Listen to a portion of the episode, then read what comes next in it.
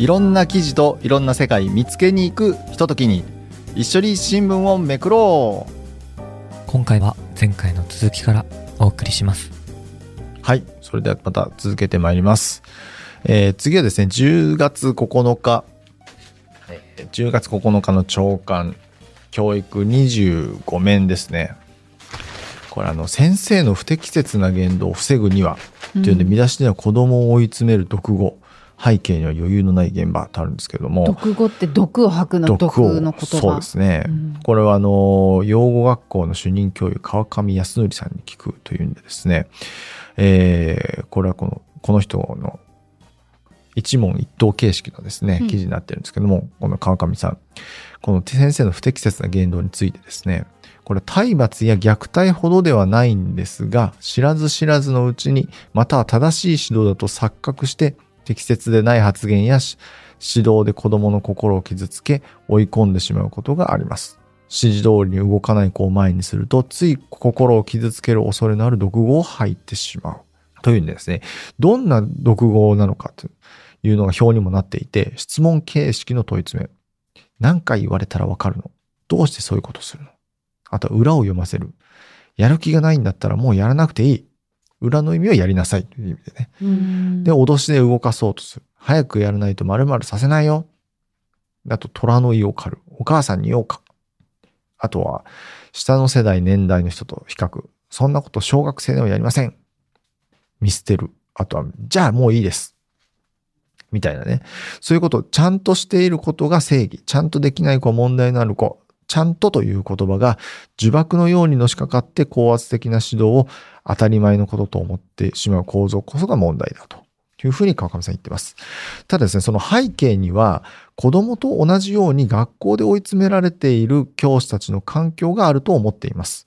日々余裕がない、どうしていいかわからないけれど、尋ねる時間も助けてくれる人もいない。周囲の視線が気になる、焦る。そしてそこに最近拍車をかけるのが働き方改革です。ということを言っています。でですね、この読語、マルトリートメントって言ってるんですけど、このいじめや不登校の要因にもつながるそうですね、というふうにこの聞き手の方、記者が、宮坂編集員が聞いてるんですけども、それに対して、子供たちは教師の雰囲気を敏感に受け取ります。担任がちゃんとできない、できない子への指導や叱咤を繰り返し、ため息をつく姿を見せるうち、子供たちがルールから逸脱する子を問題視して、教師に告げに来るネガティブ報告が増えます。枠からはみ出すような行動をする子を排除する教室の雰囲気ができ、その空気が不登校やいじめにつながることがありますと。そして最後にですね、教師のあり方っていうかまあ、そういうところでですね、あなたが本当にしたいこと、求めていることはこうだよね、と言葉にできない行動の意味や思いを理解してくれる大人が必要なんです。大人も子供も抑圧されず、一日ほっと安心して学べる場が本来の学校ではないでしょうかというふうに言っています。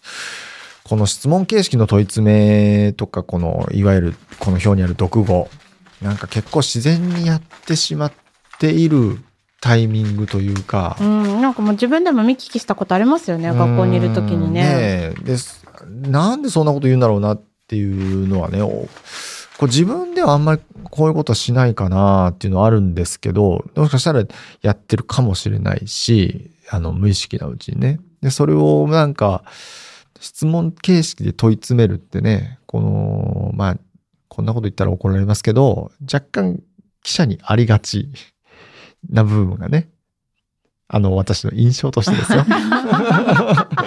個人の感想個人の感想としてね。こう、ちょっとある部分があるので、ちょっと気をつけないとなっていう部分なんですけど、これ、やっぱ言う側にの余裕というか、うん。うんこのせ今回もね、やっぱ教師に余裕がなくなって、うん。その、なんていうんだろう、こういうことが起こってしまっているという部分をですね、やっぱ考えると、なんか今本当にこう、どこも余裕がなくなってる、この働き方改革っていうのをみんなやってるんだけど、なかなか進んでいない。うんこの余白というか仕事の中でもね、かなり例えば8時間働くでも、密度をこうね、やっぱりこう求められる部分もあるじゃないですか。でもこう、なんていうんですか。確かに8時間みっちりや、やれればベスト。なんだと思うんですけど、なかなか体調とか、あーまあ、その時の気分って言ったらね、ダメなんですけど、っていうんで、なかなか乗らない時もあるわけで、人だからね。あうりますね。ん。だからそういう時に、やっなんだろう、いろんな、例えばトラブルだったり、いろんなことが起きると、やっぱり余裕はなくなるよね。うん。っていう部分はね、やっぱしょうがないですよね、それはね。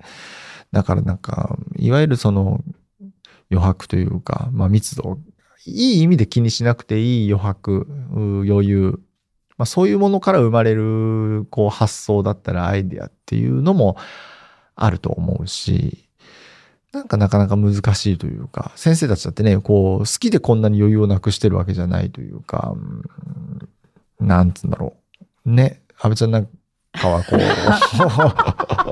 困った顔してこっち。ねって。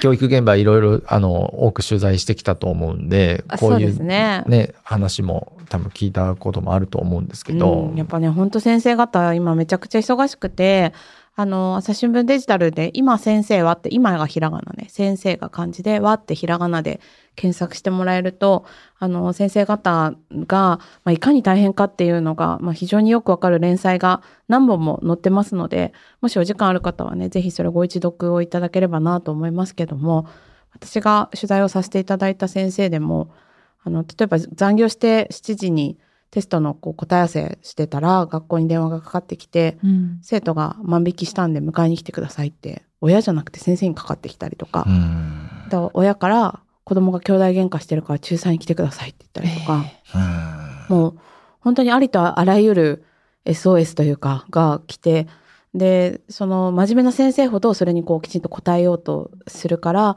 どんどんこう時間外労働が増えていってで不登校のお子さんがいて、えーその子が朝一番だったら登校できるかもしれないけども親が付き添えるのが午前6時半だから先生も6時半に来てくださいって言われてでその先生も朝5時半に家出てうん。その6時半に登校する生徒に付き添ってっていうことをしたっていう先生もいらっしゃいました。で今っていろんな新しいこうギガスクールギガスクール構想って言ってあのタブレット端末が配られたりとかあとこう授業で新しいものが変わったりとか学習指導要領の変わったタイミングであの研究会が開かれたりとか研修が開かれたりとかであの授業とか生徒とか部活に関わるところにさらにオンしてうんいろんなこう先生たちの新しいものをこうチューニングするための研修っていうのも加わったりとかして本当に余裕がないし忙しいのはもう重々分かっています。なので、まあ、その先生方に余裕がないっていうのはあの多分事実なんだと思うんですよね。ただ一方でこの言葉に子供にかける言葉っていうのはその心理的虐待にあたるとも捉えられるかなと思っていて、厚労省がなんか虐待の定義をしてるんですけどもその中でも、えっと、心理的虐待っていうのは子供の言動子供への言動が含まれるよっていうふうに書いてあってあの私がね小児科ですごく目にしていいなと思ったのが声かけ変換表っていうのがあるんですけど何？声かけ変換表って。もうねつい言いがちとか、まあ、多分うん先生も言ってたりすると思うんですけど、例えばいい加減にしなさいっていう言葉をいい加減にしなさいじゃなくてあと何分で終われそうって声をかけるとかうるさいじゃなくて声をこれくらいにしてくれるって言ったりとか危ないじゃなくてここのここで止まってねって具体的にし指示するとか早く支度しなさい5分で終わればあと10分遊べるよ。早くお風呂から出なさい。夕飯は唐揚げだよ。とか。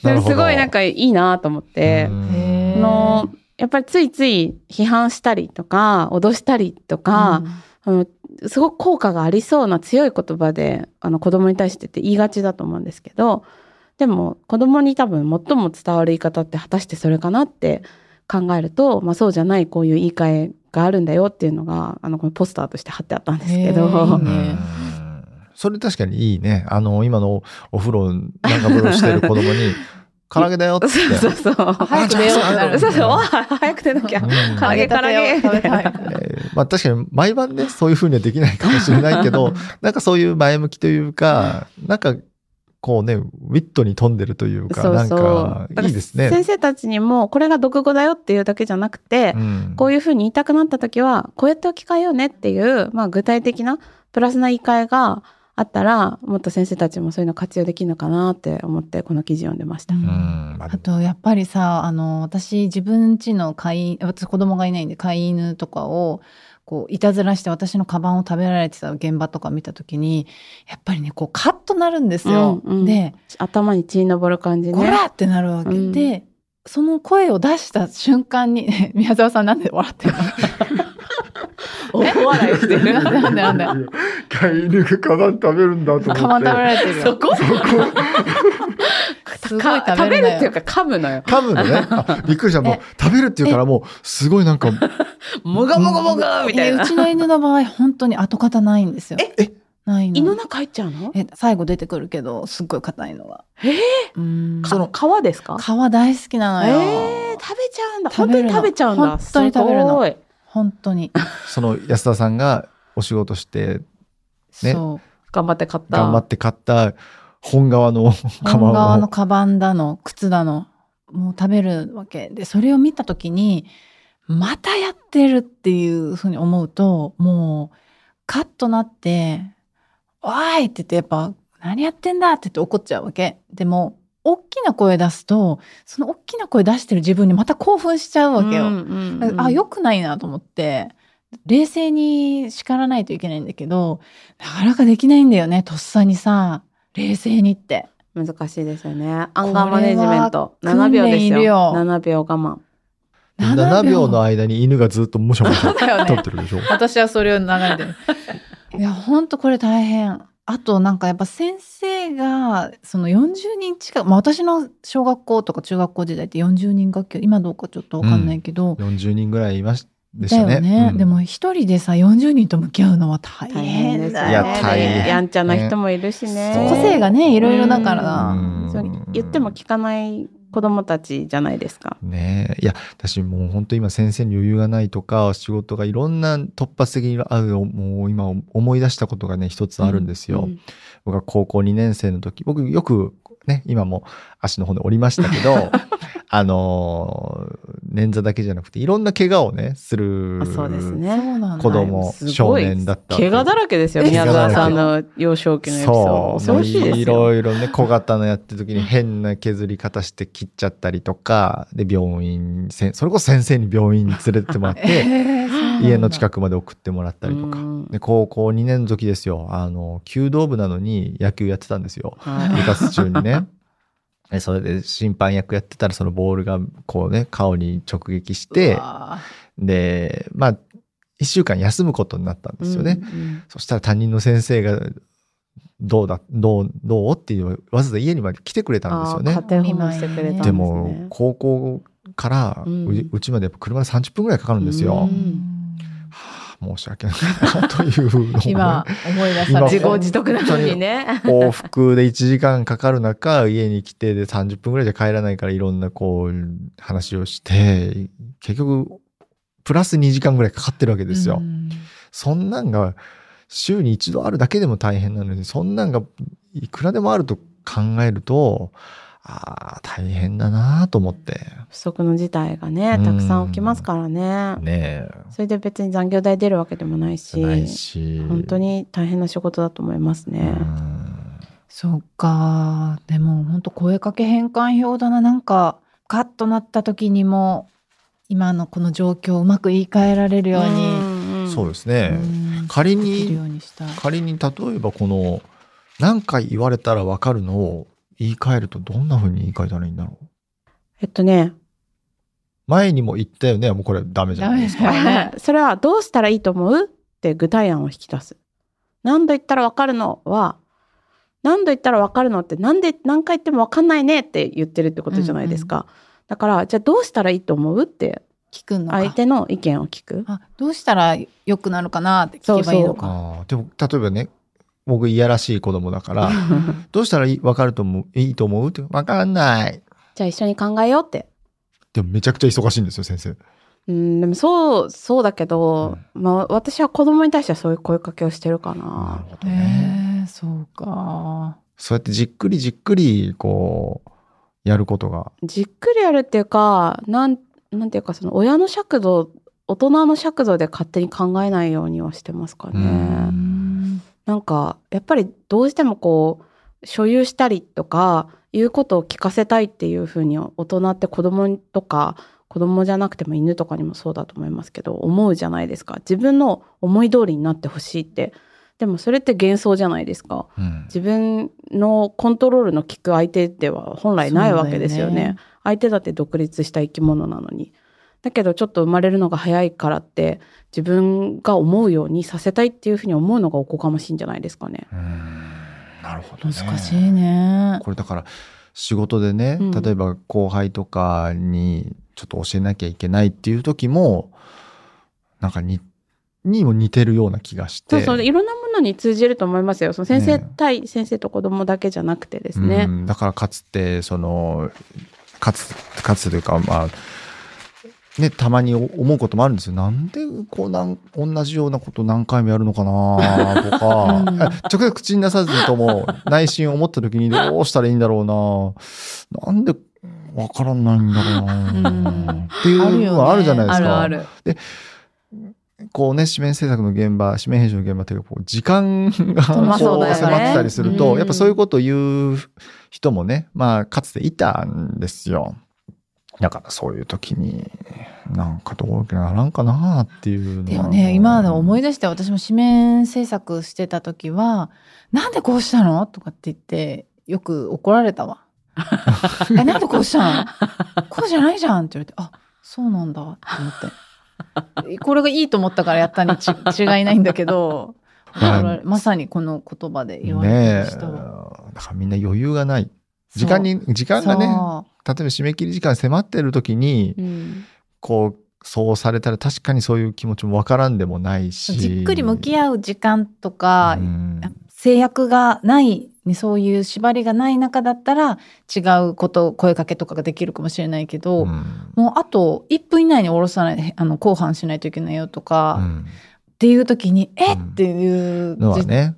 事態になる時はだよな。あなんか怒号飛んでる時とかありましたよね。もう後半間際の時に、ね今何やってんだみたいな。そうそうそうもう下ろすぞそうそみたいな。う。余計なことするなとかね。とかねあのー本当怒られてたわ。これはあのうん良くないことですから。良くないよね良くないことです。うん、ですごい私本当家に帰ってさめざめ泣いてたもん シャワー浴びながら昔そうややって相手のことを思いやって叱るとかっていう概念もそんなにな今ほどなかったじゃないですか。うん多分その上司の人たちもそうやって教わってきたから、うん。同じように教えるっていうこう負の循環が起きてたんだろうなって気がしますよね。そうね。もうそれはだからもう我々世代でそうそう。終わらせましょう。負の連鎖を止めてね。、あのーああだこうだ言うんじゃなくて、うん。前向きなね、こう、議論。うんをしていく世代にしていかないとして。いこう言い換え世代、言い返せないだろうよ。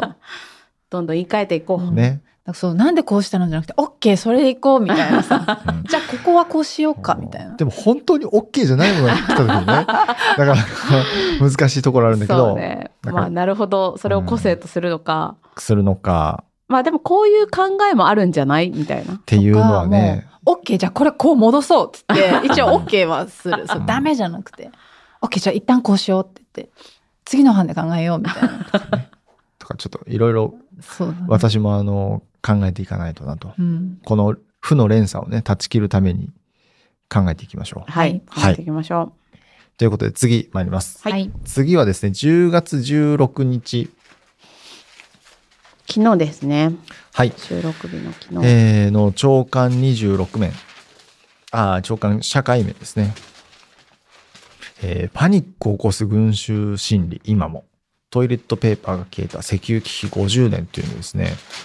ちょうどだから、ご約50年前なんですよね。その、トイレットペーパーがな店からなくなった。で、ここはあの大阪の千里ニュータウンのですね、かつてのスーパー、大丸ピーコック千里中央店っていうの、ビルがね、あの、解体されてるっていうところで、ここで、あの、トイレットペーパーのその買い占めというか、そういう長蛇の列ができていたよって記事なんですけど、この1973年10月31日、特売日の水曜だったと。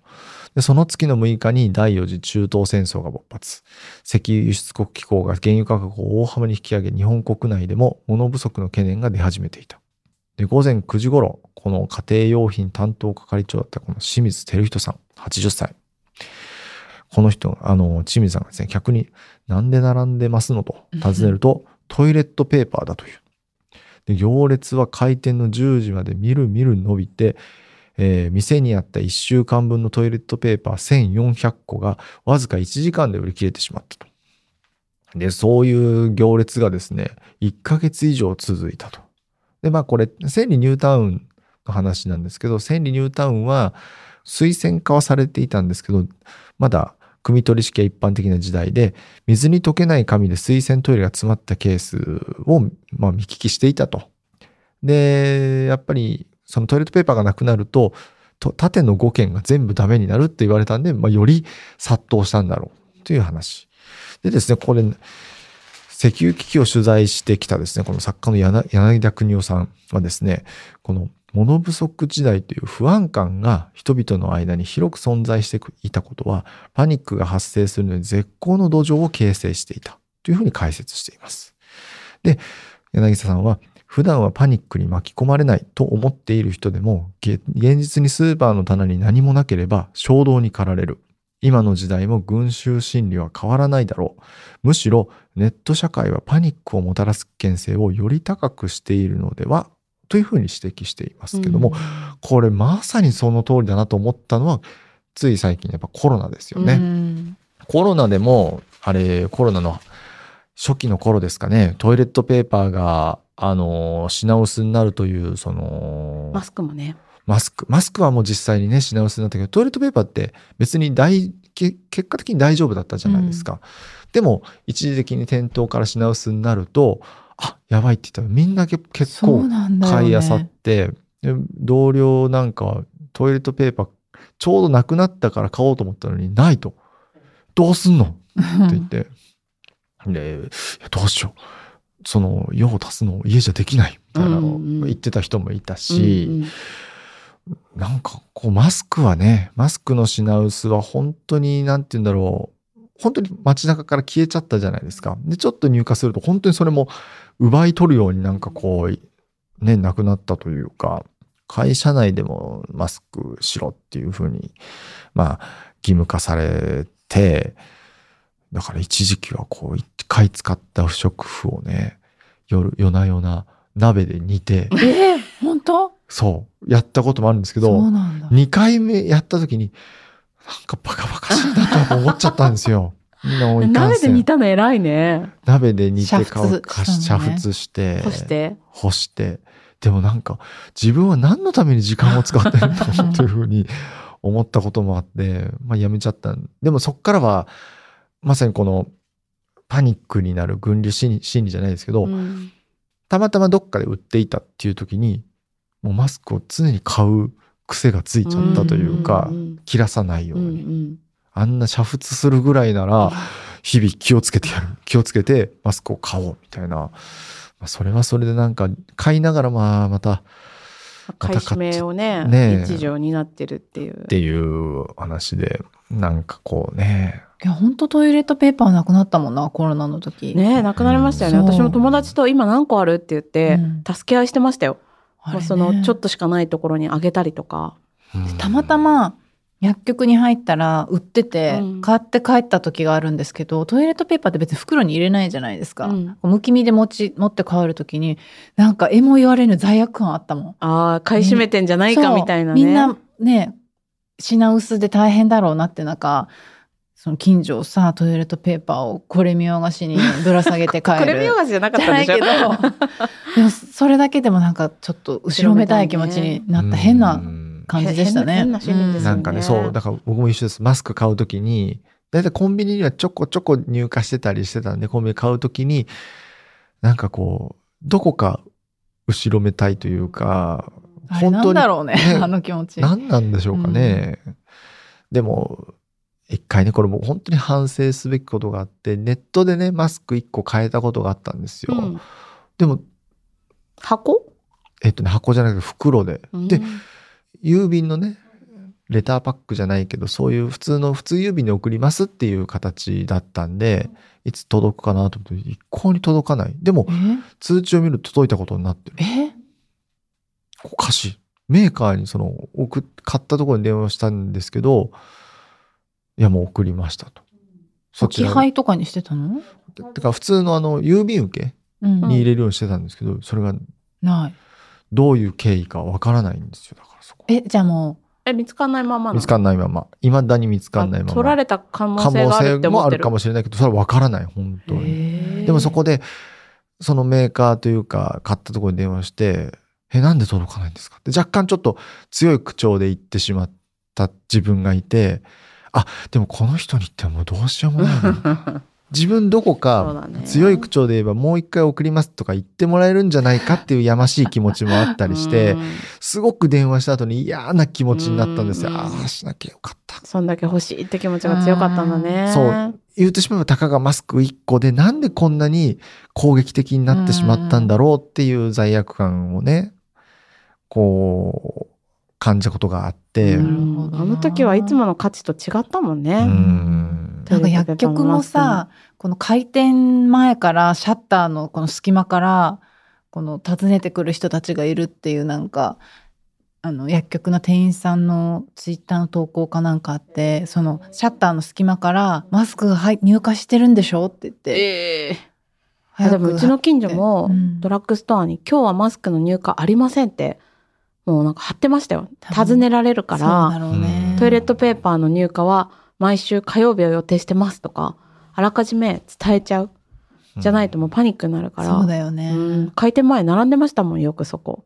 そうなんだ。う。うんんいや、だからもう、もう、その時はね、今の X でも、どこどこのネットショップにマスクがあるとかいう、そういうのをお知らせする、あのアカウントとかがあって、そこまで乱した自分がいたんですよ。ええあそこまでチェックしてたんそだ。それもやっぱあの、もう煮沸したくないっていう。煮沸への。恐怖感。もう、その、ちょっ違う気がするけど。感染への恐怖 そう煮沸煮したくないって沸の、いう。そう、もう、夜な夜なね、もう家族寝寝て、キッチンしか明かりのついてないから、一人こうね、鍋で、そのマスクをグツグツ煮煮るんですよ。俺は何をしているんだろうなっていうふうに思ったのがやっぱ一番だったんで。台湾はさ、それはマスクの在庫とかがさ、全部もうアプリでわかるようにしたじゃない？はオードリー・タンが。うんで、そのテクノロジーで解決したっていう群衆心理を。やっぱりみんな欲しい欲しいってなるから、あうん今ここにはこれだけの量がありますよっていうのを可視化させることで、あの買い占めを防いだりとかう、んあの無用な問い合わせを防いだりとかっていう。でもこの時代においてもね、まだつい3年前、3年前、4年前ですもんね、ねあのコロナのがあった時には。日本はいわゆるアベノマスクを配ったっていうのがね、ありましたけど、ね、なんかこのパニック、群衆心理ねねあの福田村事件あのの今映画がやって関東大ますけど。震災の。はい、あれもね群衆心理を描いた映画になってますけど、あの東日本大震災の時にもありましたよね。覚えてます？あれ動物が逃げ、あれは熊本の時で私たちがちょうど被災地入ってる時だったと思いますけど強奪が起きたみたいな、ほんなんか噂が起きたんですよ。なんか商店に物がなくなったから、その商店に強奪が入ったっていう噂があるから確認してきてくれって言われて、で、まあなんかそのされ、とされるところに行ったけど、ま、全くその事実はなくて、で、それもう一回ぐらいあったんですよね、私たちがいる間に。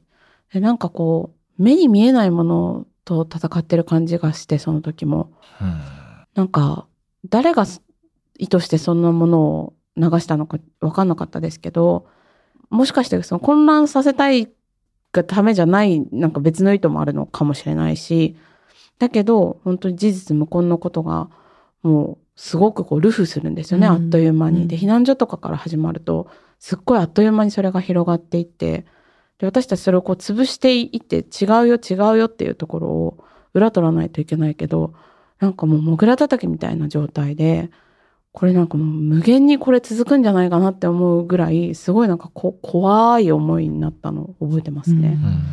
やっぱ真偽の確認ができないそうそう。時にうん。自分たちが今からどうなるんだろうっていう不安と、うん。プラスそういうね情報があるとより不安が増しちゃい増しますよね。で、うん。疑心暗鬼になってきますようね。んなんか避難所でもあそこで事件が起きたらしいとか、あそこで誰かと誰かが不倫してたとか、本当にいろんな話が出回るんですよね。そうですね。なんかこの、まあ、本当にこれも余裕がな、心の余裕がなないからこうなるような気もして、その、まあ、さっきのマスクの話でも、マスクの余裕がないっていうか、なんかこう、追い詰められると、やっぱこういう部分が、わっと出てくるイメージというかう、ん。あの、震災の時はコンビニとかからもなくなりましたよね、物がね。うん。東京に行っても。そうですね。そう、私その時山口にいたんですけど、うん仲いい東京のに住んでた友達が、その山口にしばらく来たんですね。うんで山口のスーパーとかコンビニに物があるってことにすごい驚いてて、えやっぱこんな全然東京と違うって言ってたから、やっぱ都内は大変だったんだろうなと思って。うん。そうですね。ね、すごい買い占め起きてましたよね。そう、今でも覚えてるコンビニにお菓子が本当、ねお菓子すらなくなって、りましたよね。唯一一個だけあったのが歌舞伎揚げでした。だから歌舞伎揚げを見ると、僕はもうその時を思い出す。なんでだろうね。あれカロリー高いし。し、いろいろ非常食になりそうなのに日持ちもして。むしろラッキーやった歌舞伎揚げ残ってるってこうね、思ったぐらいでしたけど。はい。ということで、えー次はですね、もうダッシュでいきますよ。はい。ダッシュで、ダダッッシュシュでめくっていきます。えー次は、10月13日、長官スポーツ14面。話はまだ続きますが、続きは次回。この番組へのご意見、ご感想も募集しております。概要欄のフォームから、どしどしお送りください。